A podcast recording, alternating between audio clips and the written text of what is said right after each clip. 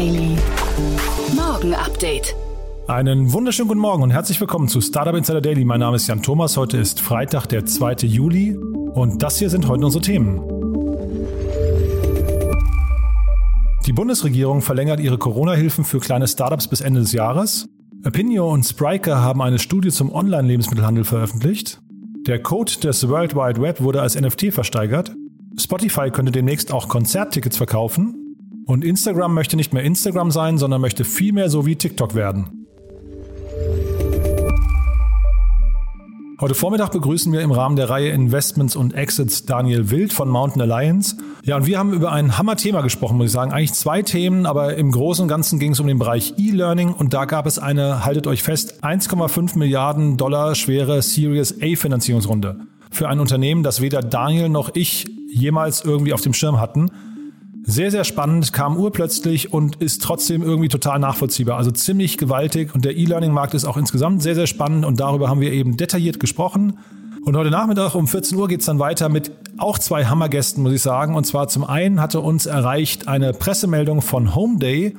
Die sind Hauptsponsor geworden von Hertha BSC und ja, das mag jetzt den einen oder anderen von euch nicht so richtig interessieren, aber ist natürlich total spannend, weil da ein Trend sich abzeichnet. Wir, wir sehen immer mehr Startups, die irgendwie in den Fußballbereich reingehen, dort als Sponsoren aktiv werden. Es gab ja gerade die Riesenankündigung von Teamviewer mit Manchester United aber auch Trivago ist äh, Sponsor geworden und es gibt noch einige andere Unternehmen und deswegen habe ich mit Christian Hellmann, dem Head of Brand von Homeday gesprochen und wir haben mal so diese Entscheidungsfindung, den Prozess, die Kosten davon, die Effekte, die KPIs und so weiter und so fort mal so ein bisschen durchleuchtet. Und wir haben dann auch, äh, ihr erinnert euch vielleicht, am Montag habe ich ja mit Enrico Melles über McMakler gesprochen und wir haben dann auch die, über den Wettbewerb zwischen McMakler und HomeDay, die ja relativ ähnlich aufgestellt sind, gesprochen und wie wichtig dann eben auch die Brand ist und wie man diese Brand eben entsprechend auflädt. Also ein ziemlich spannendes Gespräch geworden, finde ich, auch mal sehr anders als die anderen Gespräche sonst, denn wir hatten ja noch nie einen Head of Brand hier zu Gast.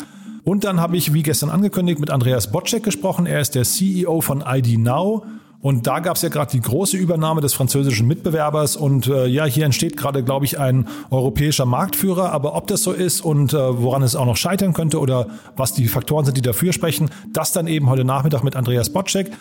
Die beiden Gespräche, wie gesagt, um 14 Uhr. Ich kann euch wärmstens empfehlen, reinzuhören. Es sind wirklich zwei tolle Gespräche geworden.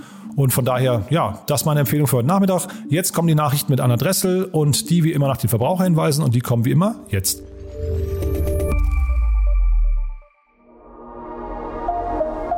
Werbung Diese Folge wird präsentiert von Fincraft, die Plattform für digitale Selbstentscheider an der Börse. Gründer Stefan Steib hat mit seinem Team eine Investing Advice Plattform entwickelt, mit der AnlegerInnen ab September eigenständig an der Börse investieren können. Einsteiger sowie Fortgeschrittene können bei Fincraft Anlegestrategien entwickeln, mit professionellen Tools Wertpapiere analysieren und sich mit der Community austauschen. Schon jetzt kann man einige Funktionen testen und herausfinden, welcher Anlagetyp zu einem passt passt. Alles weitere auf www.fincraft.de. Das war die Werbung. Und jetzt geht es weiter mit Startup Insider Daily. Nachrichten. Bundesregierung weitet Hilfen für kleine Startups bis Ende 2021 aus. Aufgrund der Corona-Krise sieht die Bundesregierung weiterhin Hilfsbedarf bei kleineren Startups. Während an anderer Stelle vermehrt dreistellige Millionenfinanzierungen zu beobachten waren, bestehe bei vielen kleinen Unternehmen noch Kapitalbedarf. Deshalb werden für diese Unternehmen die staatlichen Unterstützungen um sechs Monate bis zum Jahresende 2021 verlängert und aufgestockt, wie das Finanz- und Wirtschaftsministerium gemeinsam mitgeteilt haben.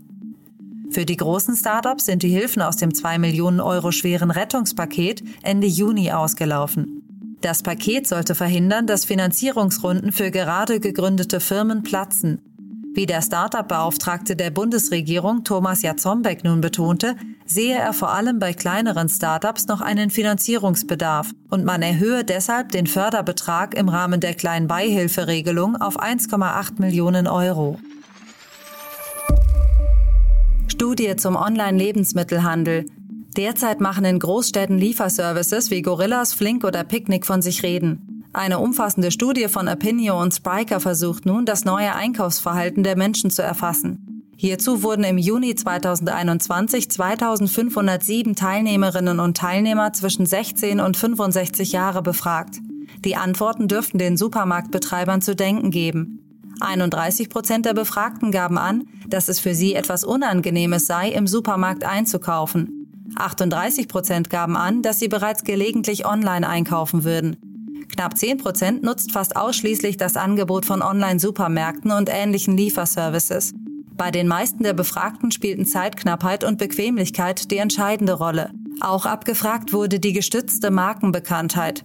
Hier kamen Gorillas auf 9%, Picknick auf 10% und Flink auf 5%. Und heute stellen wir euch erstmalig unser neues Projekt vor, denn wir beide haben ein Startup gegründet. Ja, und es kam so zustande, wir saßen gemeinsam beim Abendessen im Oktober letzten Jahres und ähm, ja, da sind uns ein paar Dinge aufgefallen, wo wir gemerkt haben, hey, dazu gibt es ja noch gar nichts. Und deswegen, das Ganze hat so schöne Formen angenommen und nimmt auch richtig gut Fahrt auf. Wir sind jetzt auch hier äh, direkt am Marienplatz in einem Büro und das wollen wir euch auch zeigen. Sophia Thiel gründet Startup. Sophia Thiel gehörte zu den erfolgreichsten Fitness-Influencerinnen in Deutschland, hatte aber vor zwei Jahren eine Pause eingelegt. Der Grund, ausgehend von dem Druck der sozialen Netzwerke und ihrer Fitnessbranche, hatte Thiel eine Essstörung entwickelt und litt unter einer psychischen Krankheit. Im Mai diesen Jahres hat sie sich zurückgemeldet und auch ein neues Buch mit dem Titel Comeback Stronger, meine lange Suche nach mir selbst veröffentlicht. Jetzt folgt die Gründung ihres eigenen Startups namens SR Health, das sich anscheinend mit psychischer Gesundheit, Prävention und der Therapie von Essstörungen befassen wird. Die Arbeit an einem Prototyp hat bereits begonnen. Code des World Wide Web als NFT versteigert. Wie bereits gemeldet, sollte der 1989 geschriebene Quellcode von Interneterfinder Tim Berners-Lee im Rahmen eines NFT versteigert werden. Das digitale Werk umfasst eine animierte Version von Berners-Lees fast 10.000 Zeilen langen Codes sowie einen Brief des in Großbritannien geborenen Informatikers. Gestern ist die vom New Yorker Auktionshaus Sotheby's organisierte einwöchige Versteigerung für das Programm beendet worden. In Folge wechselt das Besitzzertifikat der Datei mit dem Quellcode zum ersten Webbrowser für umgerechnet 4,5 Millionen Euro dem Besitzer. Berners-Lee hatte im Vorfeld bereits angekündigt, seinen Anteil am Verkaufserlös für wohltätige Zwecke spenden zu wollen. Spotify könnte zum Tickethändler werden. Medienberichten zufolge erwägt Spotify sein Angebotsspektrum, um den Verkauf von Konzerttickets zu diversifizieren. Dabei verfolge man jedoch nicht primär neue Umsatzsteigerungen, sondern wolle vielmehr die Beziehungen zu Künstlern verbessern.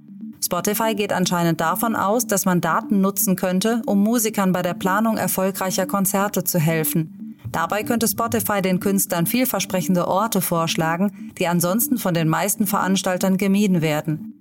Spotify hat im vergangenen Frühjahr bereits mit Live-Events experimentiert und Tickets für aufgezeichnete virtuelle Konzerte mit Künstlern wie The Black Keys und Leon Bridges vermarktet.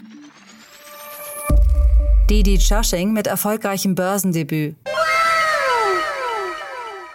An seinem ersten Handelstag erreichte der Fahrtdienstvermittler Didi Shushing aus dem Stand einen Börsenwert von 86 Milliarden Dollar. Damit legte der chinesische Uber-Konkurrent in New York den zweitgrößten US-Börsengang des Jahres hin. Im Verlauf des ersten Handelstages stieg die Aktie auf bis zu 18,01 Dollar, was einem Plus von rund 28 Prozent gegenüber dem Ausgabepreis von 14 Dollar entsprach.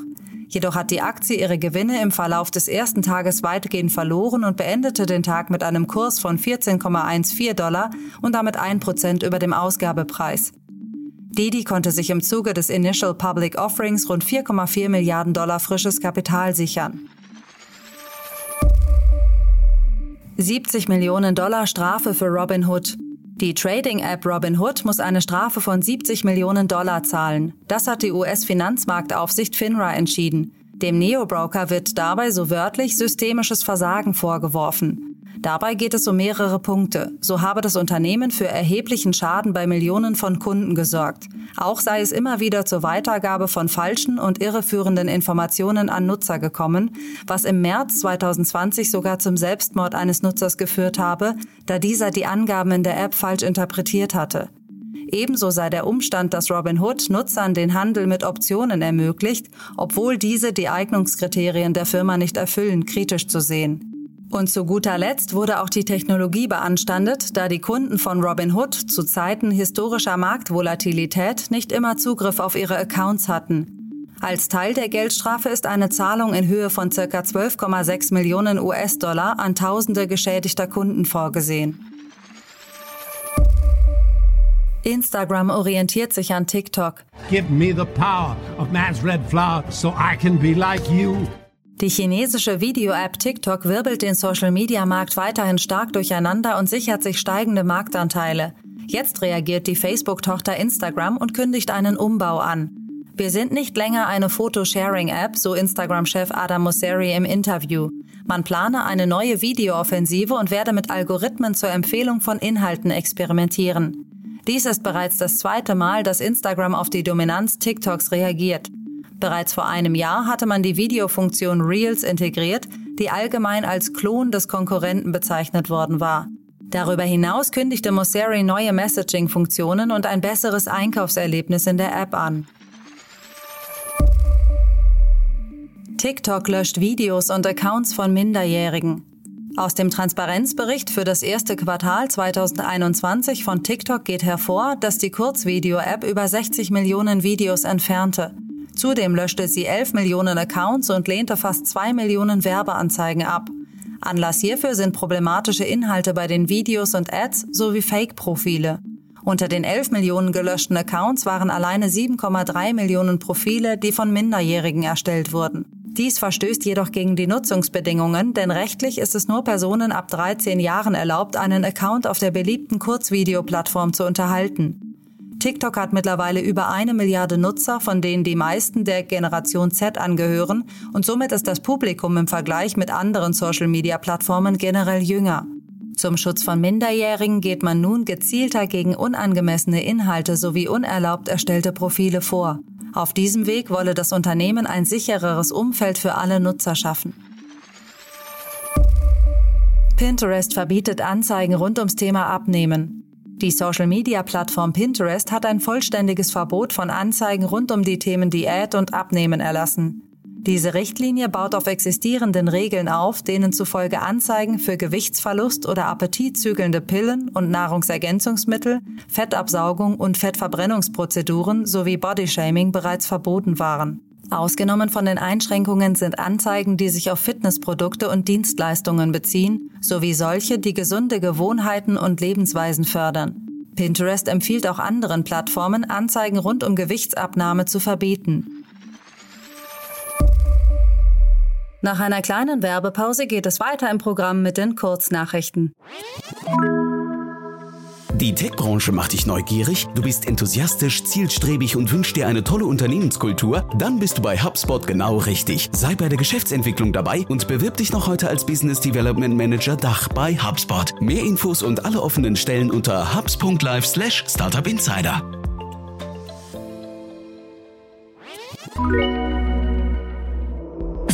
Startup Insider. Daily. Kurznachrichten. Am 5. Oktober wird die russische Schauspielerin Julia Peresild zur ISS fliegen, um dort einen Film zu drehen. Damit möchte Russland das Rennen um den ersten Film im All für sich entscheiden. Eigentlich wollte Schauspieler Tom Cruise an Bord eines SpaceX Crew Dragon zur ISS fliegen und dort die erste Weltraumszene für einen Spielfilm drehen. Apple hat die Veröffentlichung seiner Geschäftszahlen für das abgelaufene dritte Fiskalquartal 2021 für den 27. Juli angekündigt.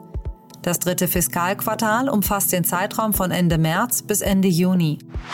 N26 hat die Einführung der sogenannten N26-Ratenzahlung bekannt gegeben.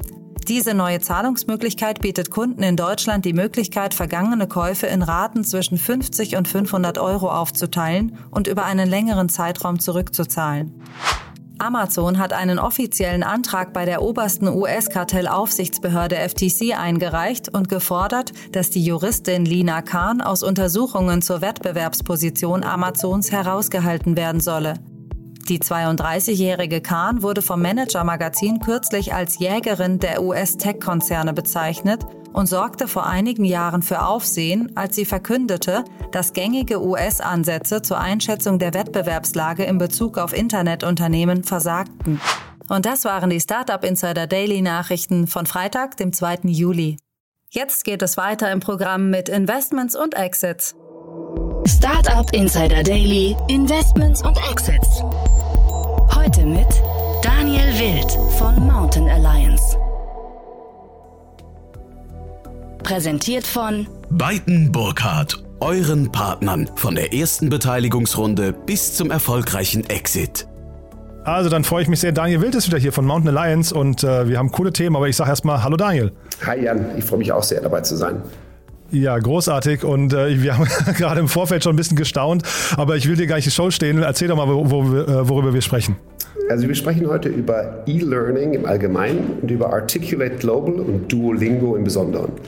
Ich bin grundsätzlich super äh, fasziniert von diesem E-Learning-Markt ähm, und ich glaube, dass die beiden Runden, über die wir heute sprechen, zeigen, wie viel dort drin steckt und was man da alles machen kann. Und ich hatte dich schon gefragt, Articulate, ich hatte die nicht auf dem Schirm, aber ich glaube, du auch nicht, ne? Nee, und ich glaube, diese Firma hatte niemand auf dem Schirm. Eine unglaublich beeindruckende Firma, die ist 2002 gegründet. Ähm, der hat zwei Produkte, Articulate 360 für größere Firmen und Rise.com für kleinere. Und de facto geht es um berufliche Fortbildung, also Training. Die Firma, das ist eine B2B-Software und die Firmen nutzen die Apps, um ihre eigenen Inhalte an ihre eigenen Mitarbeiter oder anderen, die lernen wollen, zu vermitteln. Die veröffentlichen keine Informationen, ist ein privates Unternehmen, haben anscheinend 106.000 Kunden in 161 Ländern. Jedes Fortune 100 Unternehmen ist dabei. Das ist unglaublich. Das ist einfach eine Firma, die wurde 2002 gegründet und jetzt, nach fast 20 Jahren, macht sie die erste Finanzierungsrunde, eine Series A mit 1,5 Milliarden US-Dollar. Das muss man sich echt mal vorstellen. 1,5 Milliarden in der Series A. Also ich habe vorhin noch mal versucht zu schauen, ob es irgendwo was ähnliches gab. Wahrscheinlich gab es ein paar Sachen irgendwie so im Telekom-Bereich oder sowas, die ich jetzt nicht gefunden habe. Aber es ist, ist schon mit das Größte, was man im, im Series A-Bereich gesehen hat bis jetzt, ne? Absolut. Also ich meine, eigentlich wäre das eine Series, keine Ahnung, EFG oder sonst irgendwas. Und vor allen Dingen, daran sind da viele Sachen faszinierend. Über eins haben wir schon mal gesprochen. Also erstens eine 1,5 Milliarden Kapitalaufnahme.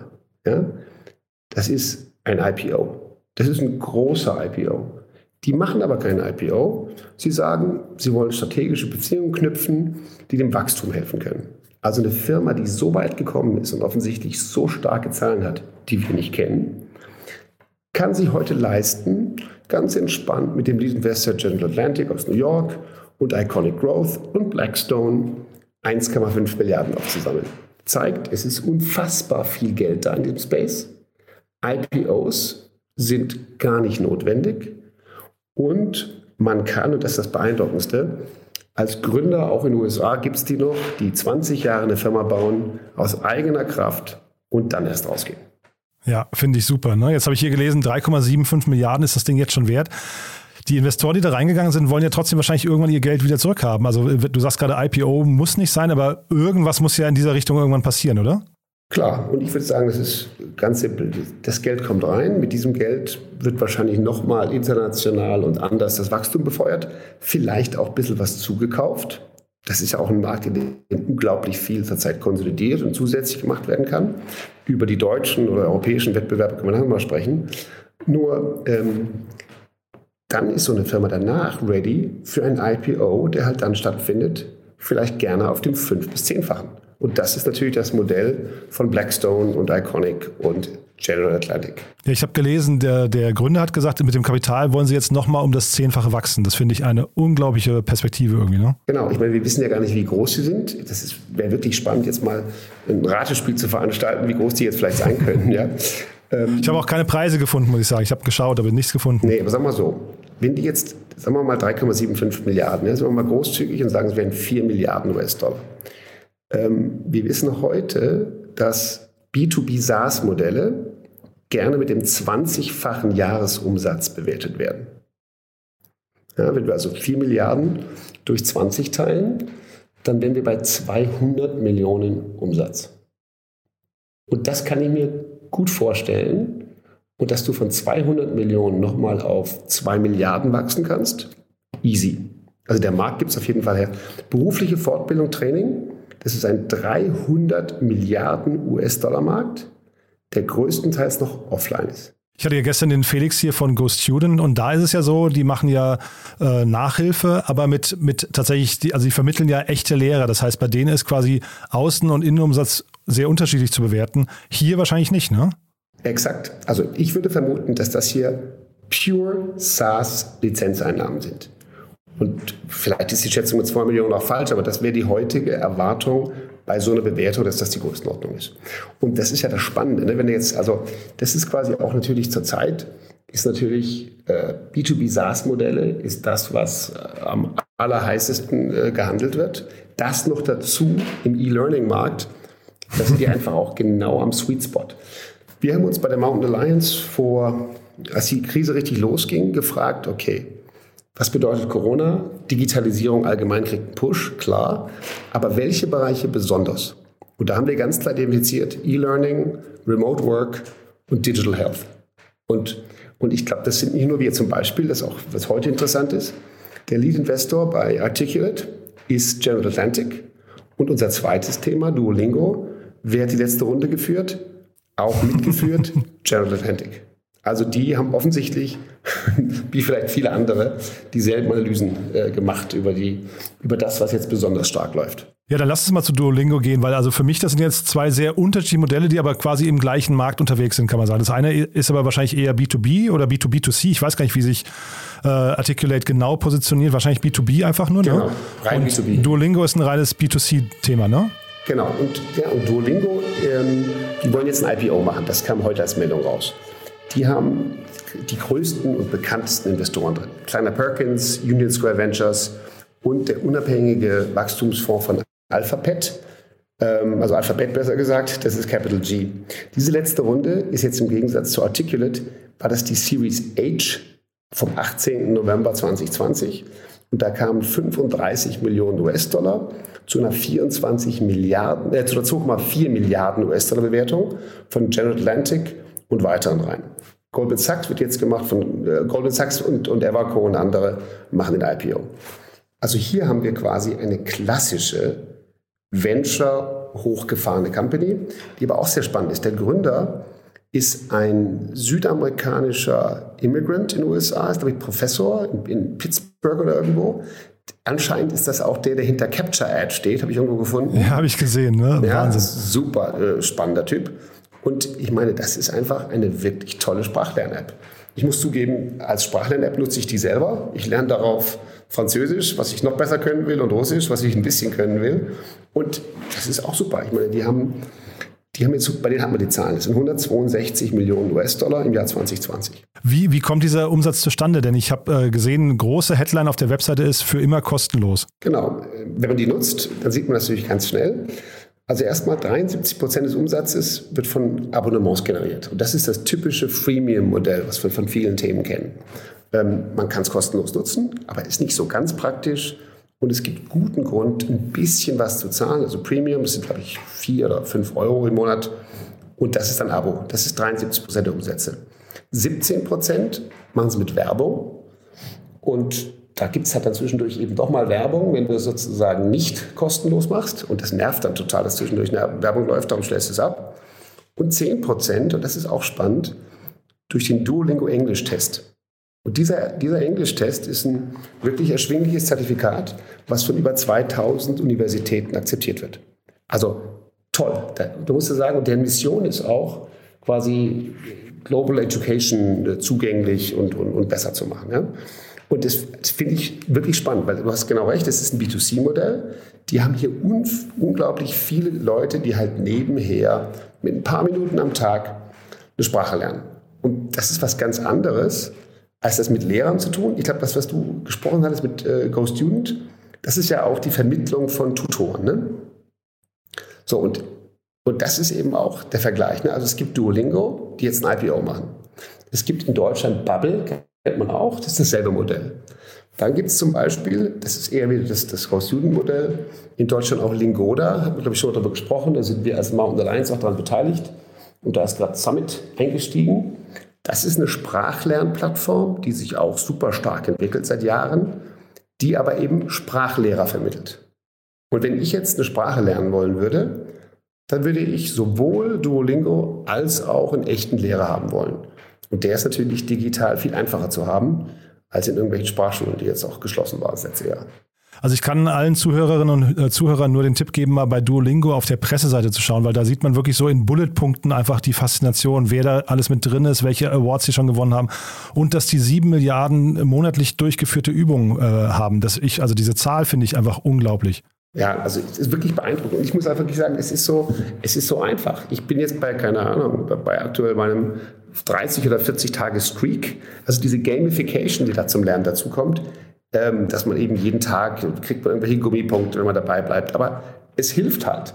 Und wenn man sich vorstellt, wie deutlich wurde, jetzt gerade in Deutschland, aber auch in vielen anderen Ländern, wie wir, das Bildungssystem klassisch letztes Jahr versagt hat oder auch dieses Jahr noch, dann ist natürlich, ich glaube, wir gucken uns hier gerade die Zukunft der Bildung an. Nee, kann gut sein. Ja, ich, ich frage mich gerade, was heißt denn das für Bubble jetzt? Weil äh, du, du hast gerade Bubble ja schon erwähnt. Ist das so ein Markt, der weltweit dann mehrere Player ver verträgt oder, oder müssten die sich so stark differenzieren, dass sie halt dann doch irgendwie ihre Berechtigung bekommen? Also ich glaube, Duolingo und Bubble, das ist echter Kopf-an-Kopf-Wettbewerb. Und wenn jetzt einer durch ein IPO viel mehr Sichtbarkeit und Geld hat als der andere, dann kann das schon ein, vielleicht nicht ein Winner takes all, aber doch ein sehr, sehr viel stärkerer Markt sein. Ansonsten sind diese Plattformen oft auch regional differenziert. Also es gibt in Eng, in den USA für das mit Menschen lernen über eine Plattform, gibt es dieses Open English, die sind riesig. Ja?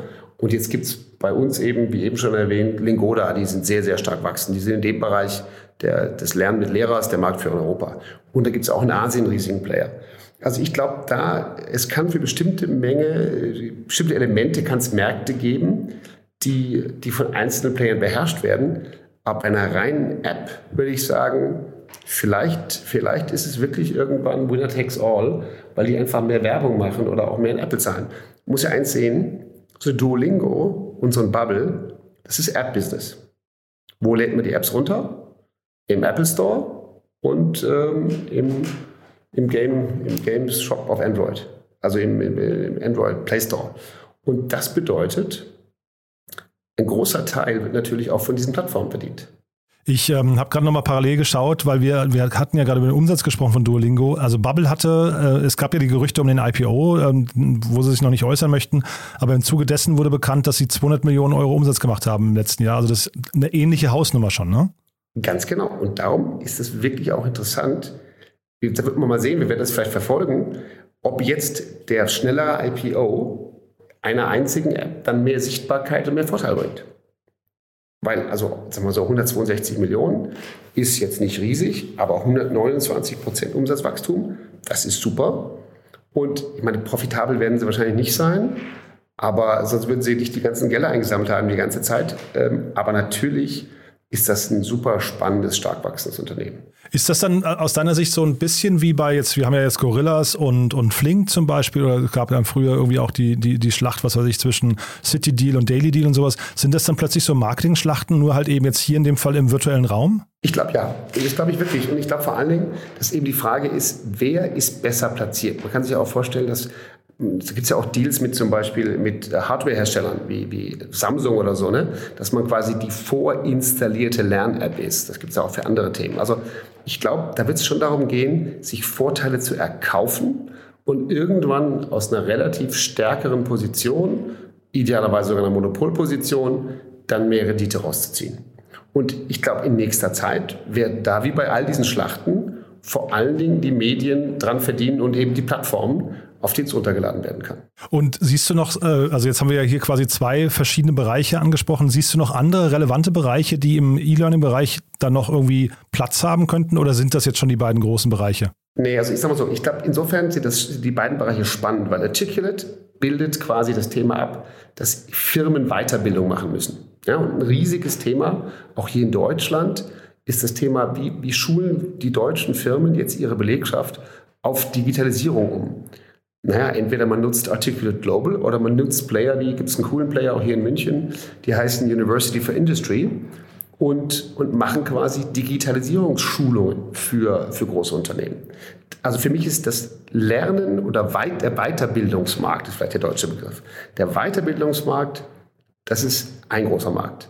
Der sagen wir mal, Weiterbildungsmarkt aus Sicht des Endkunden, nicht der Firma, sondern aus Sicht des Endkunden mit Duolingo oder anderen, das waren wahrscheinlich früher die Volkshochschulen, das ist ein anderer großer Markt.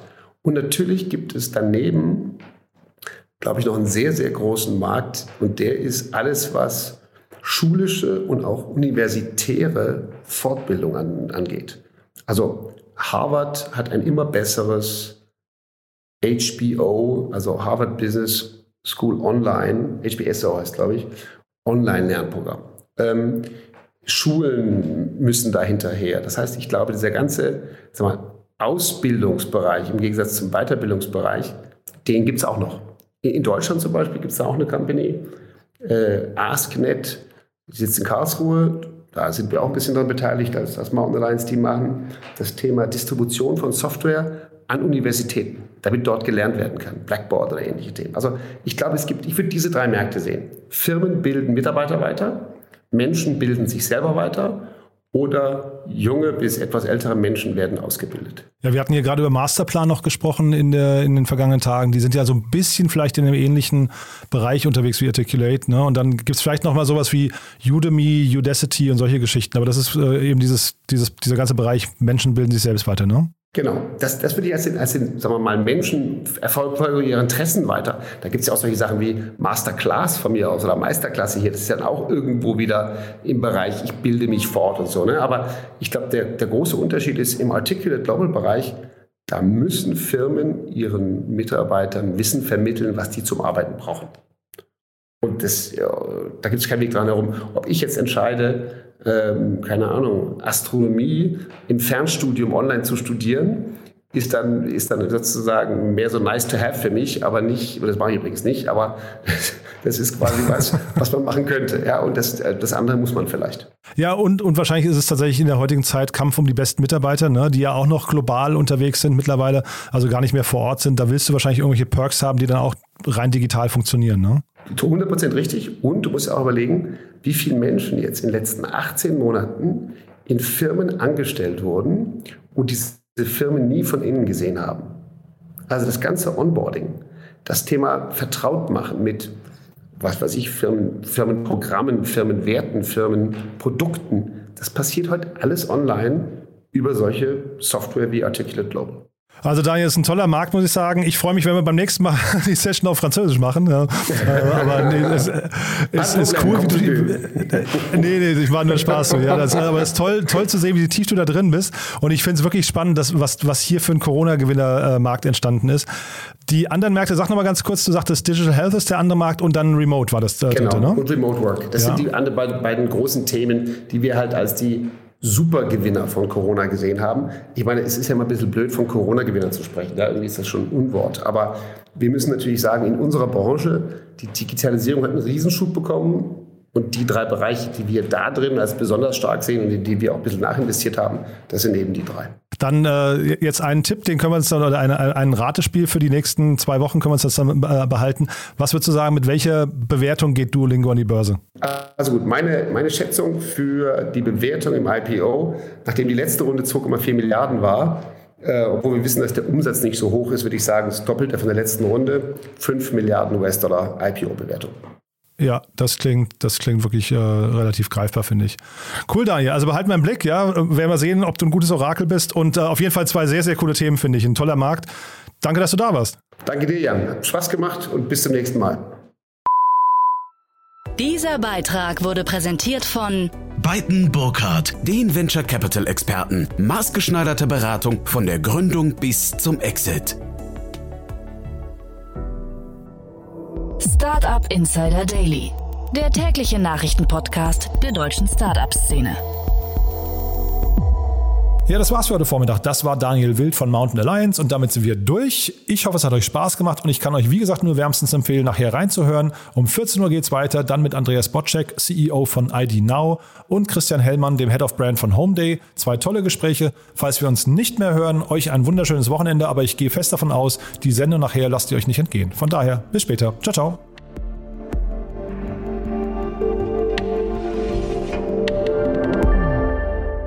Diese Folge wurde präsentiert von Fincraft, die Plattform für digitale Selbstentscheider an der Börse. Wie ihr spielend leicht die passende Anlegestrategie für euch entwickelt und umsetzt, sowie weitere Infos auf www.fincraft.de.